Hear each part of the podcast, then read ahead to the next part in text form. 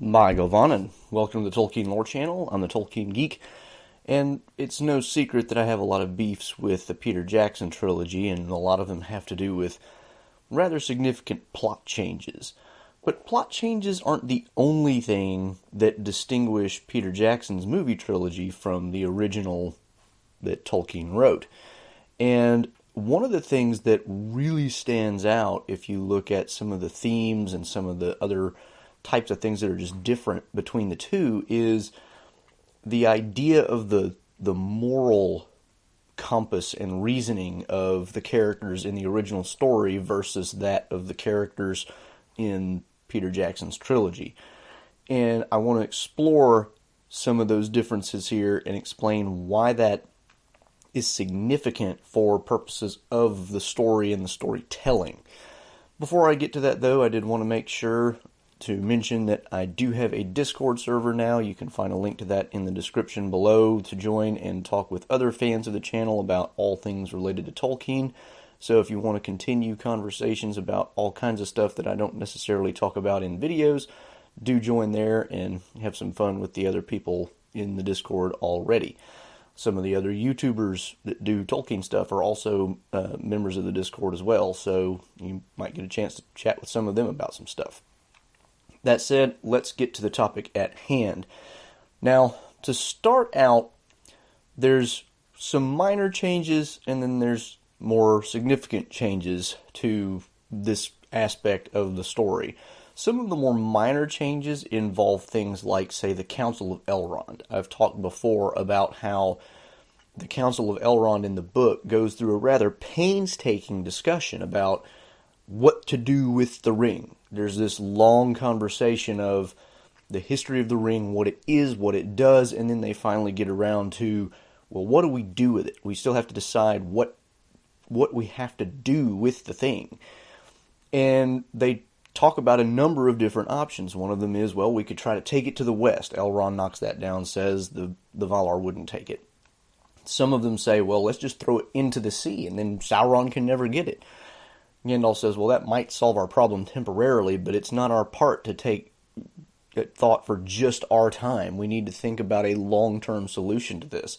And eventually, this is how they come to decide we have to destroy it. In the movie, this gets short shrift because it kind of just gets skipped. All of this discussion is skipped, and Elrond comes out very early and says, You have but one choice the ring must be destroyed. And there's no discussion about it. There's no alternatives discussed or even suggested. It's just bam, we're done. Here we are. Now, some of this, of course, is for purposes of saving time, but there's, you know, the point being, there's just no real discussion of the possibilities, the hard choices that have to be made. It's just the choice. Here's the choice that you have, and we have to do it, even if it's hard, which is a form of moral thinking. It's like, you know, there's something that needs to be done and it's hard and dangerous and may not work, but we still have to try. But it's a lot less nuanced and complicated than it is in the book. There are many other examples that are kind of similar to this. I've done a video previously on the the issues in the book where we come across a conflict between law and morality, and usually these have to do uh, there's three major instances with you know people entering into realms where technically they're not legally allowed to be. Those would be Lothlorien, Rohan, and Minas Tirith. I mean, not Minas Tirith, Gondor, because when Sam and Frodo enter Ithilien, they're technically trespassing on Gondor's land and are not supposed to be doing that. Faramir has to resolve that.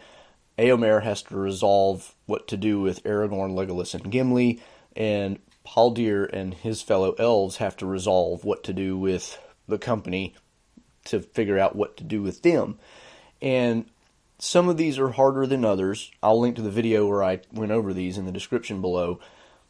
And some of them are less direct conflicts of law and morality than others. For example, in Lothlorien, the main sticking point is the fact that, well, you've got a dwarf with you, and we don't really let dwarves in and they have to do the whole blindfold thing. Well, are we going to blindfold everybody or just the dwarf? Or so there's some minor things there, and there's some discussion, and Aragorn threads a needle by pro- by proposing that well, instead of just blindfolding Gimli, which is kind of unfair to him, we're going to just blindfold all of us and make it all equal. And that doesn't make Legolas happy because he's a kinsman, and you know that really makes him pretty upset. But nevertheless, Aragorn is using that as a way to kind of accommodate the various interests at play until they actually get word from Galadriel and Celeborn that basically tells Haldir, hey, they're all welcome, they're fine, and then they take all the blindfolds off. The Faramir and Eomer episodes are a little more complicated because there there's just kind of a direct law that you don't come in here if you're a stranger, period. And in that circumstance, both Faramir and Eomer have to decide what what do I do in this situation where morally there really seems no reason to, you know, either take these people prisoner and take them to the ruler and in fact there's good reasons to let them do what they're doing but the law says otherwise, and they have to wrestle with this. Another episode that I talked about in that video was Beregond having to decide what to do when Pippin tells him, hey, Denethor's gone crazy and he's about to kill Faramir. This one is the most direct conflict between law and morality because it really comes down to the law in place being Beregond's own oath to serve the steward as the steward of Gondor and the moral requirement that he not just let Denethor murder Faramir. And so there's there's not a whole lot of explicit moral reasoning in that particular instance because we don't get Beregond's inner thought process, but we get a short exchange between Bar- Beregond and Pippin where Pippin's like, I understand you have sworn an oath because I've done the same thing, but it's, you know, you either keep your oath or you, you let Faramir die and ultimately you got to pick. I mean, you know, because both are bad, obviously. So there's all these instances where people reason out what to do, and in some of them we get really interesting insights into the way moral reasoning takes place in Tolkien's framework. For example, when Aragorn is talking to Eomer and Rohan, Eomer at one point says, how does a man judge in times like these where legends spring out of the grass and whatever? And Aragorn says, as he has always judged. More, you know, right and wrong don't change from yesterday to today. They, it's the same all the time. You just have to, you know, adapt to different circumstances, basically. And so you get these little elements of nuggets of wisdom that help us navigate what may seem like morally gray or morally difficult situations and it's really interesting because Tolkien allows these things to come out through the storytelling and the way these conflicts develop. Now, again, looking at the way these compares to the movie versions of all these encounters, the movie versions always take out all of the conversation and discussion of the the real moral dilemmas. You get instances where you know there's uh, the conflict is resolved in some way, but almost never do we get any extended discussion of why it's the right way to resolve the issue. So Faramir in the movie, of course, does radically different things because he initially takes Frodo and Sam on the way to Minas Tirith, to deliver them to the steward for judgment, and basically to hand the ring over, and eventually changes his mind when he sees Frodo almost hand over a ring to a ring wraith, which it's it's like a something hits him. This is actually probably not a really good idea, and maybe they were right after all. There's no rational thinking process to it. It's just like a major catastrophe nearly occurs, and it shows him in a very blink of an eye type way that what he was planning to do is actually not a good idea. Similarly, Eomer and Aragorn don't really have any kind of extended discussion. There's not really a whole lot of. In fact, I don't even think they mention the fact that as strangers in the land, they're technically not allowed to just wander around. So we don't even get that conflict. There, there really isn't a conflict. It's just they're strangers, and therefore Eomer is a little bit hostile, and then it all kind of sorts itself out. There is no Beregond, of course, in the movie, so that doesn't even come up Another really interesting example of this, though, that I didn't discuss in a prior video is the Ents and their march on Isengard. We don't see much of the Ents' reasoning because the Entmoot is held mostly out of sight, where Merry and Pippin are off with one of the other Ents, and they're not really party to most of the discussions, which is all in Entish anyway, and therefore would they wouldn't understand it. But what's interesting and, and significant about the difference between the book and the movie is that in the book, Treebeard knows in advance that, you know, Saruman has been cutting down trees and doing lots of nasty things, but he still has to get the Ents together and have a very long winded, literally, discussion about what to do about this situation. It's not as simple as, well, we just rashly attack Isengard. We have to think about this. And Ents are known for taking their time and thinking about things because they're just, that's what they do. They're very slow to do anything and they have to deliberate very deliberately, as it turns out. In the movie, they have the Entmoot, and then Treebeard tells Merry and Pippin, Nope, we can't really do anything about this. We're just going to weather the storm. Merry and Pippin try to make an appeal. You know, Merry says, But you're part of this world, aren't you? And the Ents kind of look at each other like they feel bad, like they there's some kind of guilt there, but they don't change their mind. Pippin comes up with the idea of, well, let's make sure that Treebeard goes in a direction that he's going to see the trees cut down. And when he gets there, he's shocked. He's apparently never seen this before and this sets off the firestorm that he gets all the other Ents to join in and they're going to attack Isengard. So in this particular instance, it is not a hey, we know what's going on, we need to have a discussion about how to handle it. It's we don't know exactly what's going on. We're going to have a discussion to figure out what we want to do anyway. And once we've decided no, we then change our minds because major emotional impact. And that you know, that has a lot less value in terms of moral reasoning than actually knowing the facts up front, discussing it, and thinking in these terms, like Gandalf's wisdom about we don't want to think about just today. We have to think long term. Aragorn's wisdom of right and wrong have not changed since yesteryear. We judge as we always have. This is just a very emotional response of that's mean, I'm going to do something about it now. And that's not to say that the decision is wrong because of the way it was arrived at. It's just that the whole process is reversed such that we can't be sure that Treebeard is doing the right thing from a deliberative sense. We know it's the right thing in the sense that it it's really is kind of what he's supposed to do from the book perspective. But it's you know, if you make decisions in this way all the time, it's a lot harder to say that you're certain that you're doing the right thing all the time. But the real capstone to all this is one scene near the very end of the book, and that is the confrontation with the mouth of Sauron, where very different things go down in the book versus the movie trilogy. And this goes back to that emotional response thing in a really, really big way because in this particular scene, there's really not a lot of moral reasoning going on, but the themes that we have seen play out in the book and the movie carry through this scene in a very significant way. In the book, of course, what we have is they meet at the in front of the Black Gate with the mouth of Sauron, who, you know, kind of opens by being insulting and saying, y'all have got this little pitiful band of warriors that doesn't even really amount to an army.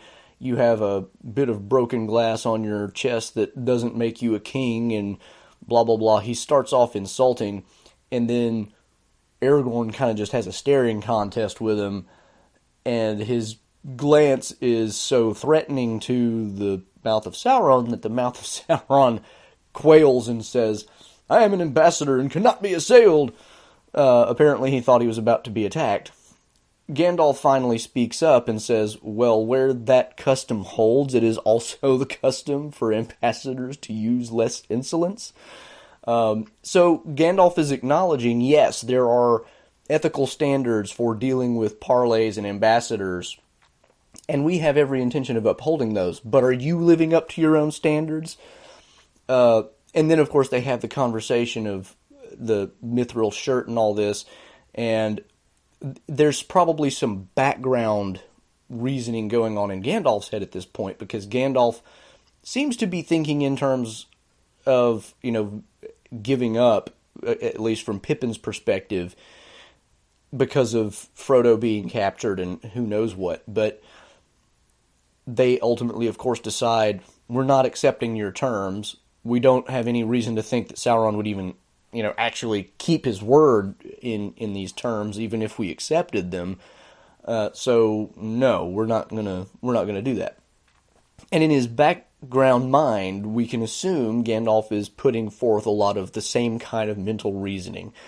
And then the mouth of Sauron trots back into, you know, the the fortress behind the gates of Mordor, and then we have a battle, right? In the movie, a very different set of circumstances plays out, and the order of events is slightly changed. We get the mithril shirt very early, and then we start getting the insults to Aragorn because after throwing out the mithril shirt and all this, Gandalf looks again like he's going to crumble, and it's Aragorn who kind of steps up and almost literally steps up because he starts very slowly riding forward, and this is what draws the mouth of Sauron's attention to him rather than Gandalf. And he then starts, you know, insulting Aragorn as not being worthy of being a king and all this other stuff. And then Aragorn just sweeps his sword out and chops his head off. And that that's kind of the end of that scene. Now, again, what we don't see is any kind of moral reasoning or any kind of even prudential reasoning or anything like that. What we see is more or less what we got with Treebeard a very emotional response to the situation. Now, Aragorn doesn't seem to have killed the mouth of Sauron out of a sense of his own be- being insulted because after he kills the mouth of Sauron, the first thing he says is, I do not believe it. I will not, referring, of course, to the idea that Frodo's been tortured and killed, um, or at least tortured. And so the what he seems to have been doing was putting an end to the deceit that the mouth of Sauron is trying to practice on them, uh, which you know he whether he believes that for reasons or believes that just because it's what he feels in his gut or his heart or whatever you want to call it is really kind of irrelevant. The real point is, did he really have a right to kill the guy over that? I mean, yes, we can assume the mouth of Sauron is a tremendously evil dude who needs to be killed. But do you kill him for th- that specific thing? I mean, you wouldn't kill him for the insult either. I mean, the point being, killing the mouth of Sauron is not a morally or legally justified decision in this particular case. We've already established from our book discussion that there are certain rules for parlays and ambassadors. Those rules exist for a reason. If you can't, you know, have some kind of guarantee of your personal safety as an ambassador, you wouldn't act as an ambassador to a parlay. You just wouldn't do it. because you would just assume, well, they're just going to take me and kill me, and what's the point then? So you'd never do that. Uh, and and by the way, I should mention here, there's a the way that it's worded in the book implies that there's probably more than just one person with the mouth of Sauron, because an embassy comes, and it's probably the mouth of Sauron with a few attendants, not just the mouth of Sauron. And so in that instance, it would have been foolish to try to kill the mouth of Sauron anyway, because there probably would have been reprisals instantly. Uh, and there's a really interesting parallel to this, of course, back in the First Age, because after the first major battle in the First Age, where Feanor gets killed, Maedhros ends up accepting an offer to have a parley with Morgoth's ambassadors, and both sides decide to cheat and it doesn't end so well for Maedhros because his side brings fewer people to cheat with than Morgoth's side does, and Morgoth captures Maedhros.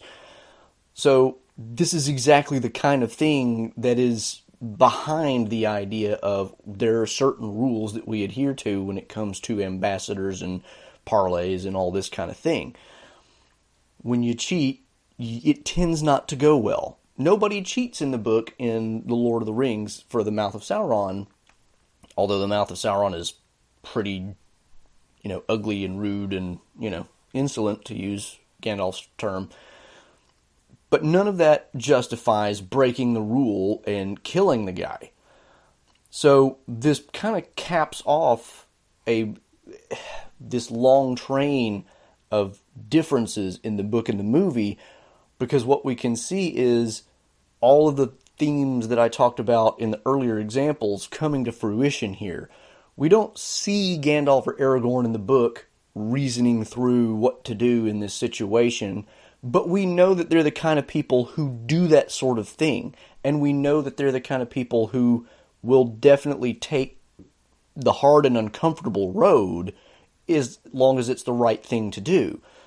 Whereas in the movie, we get this idea that, you know, sometimes we just know what's right and then we do it. And sometimes that happens to be because we get a really big emotional shift in our thinking because something happened externally that sets us off, like what happens with Treebeard or even Faramir. So, what we get in all of this is the fact that Tolkien's story is very much teaching us through the whole thing that moral decisions can be difficult and we have to sometimes think about them very carefully and we can arrive at the right decision and then it may be difficult and it may be you know it may align with what we feel to be right but ultimately it's about really processing the information we have using the tools that we have at our disposal and choosing the right thing based on all of that and then following through. Peter jackson's moral reasoning and i don't mean peter jackson as a person obviously i'm not I'm not trying to impugn his own morality. I don't know anything about him in those terms. But Peter Jackson's morality in the story is much more this feels right, or, you know, we can just instantly reach conclusions without even thinking about things.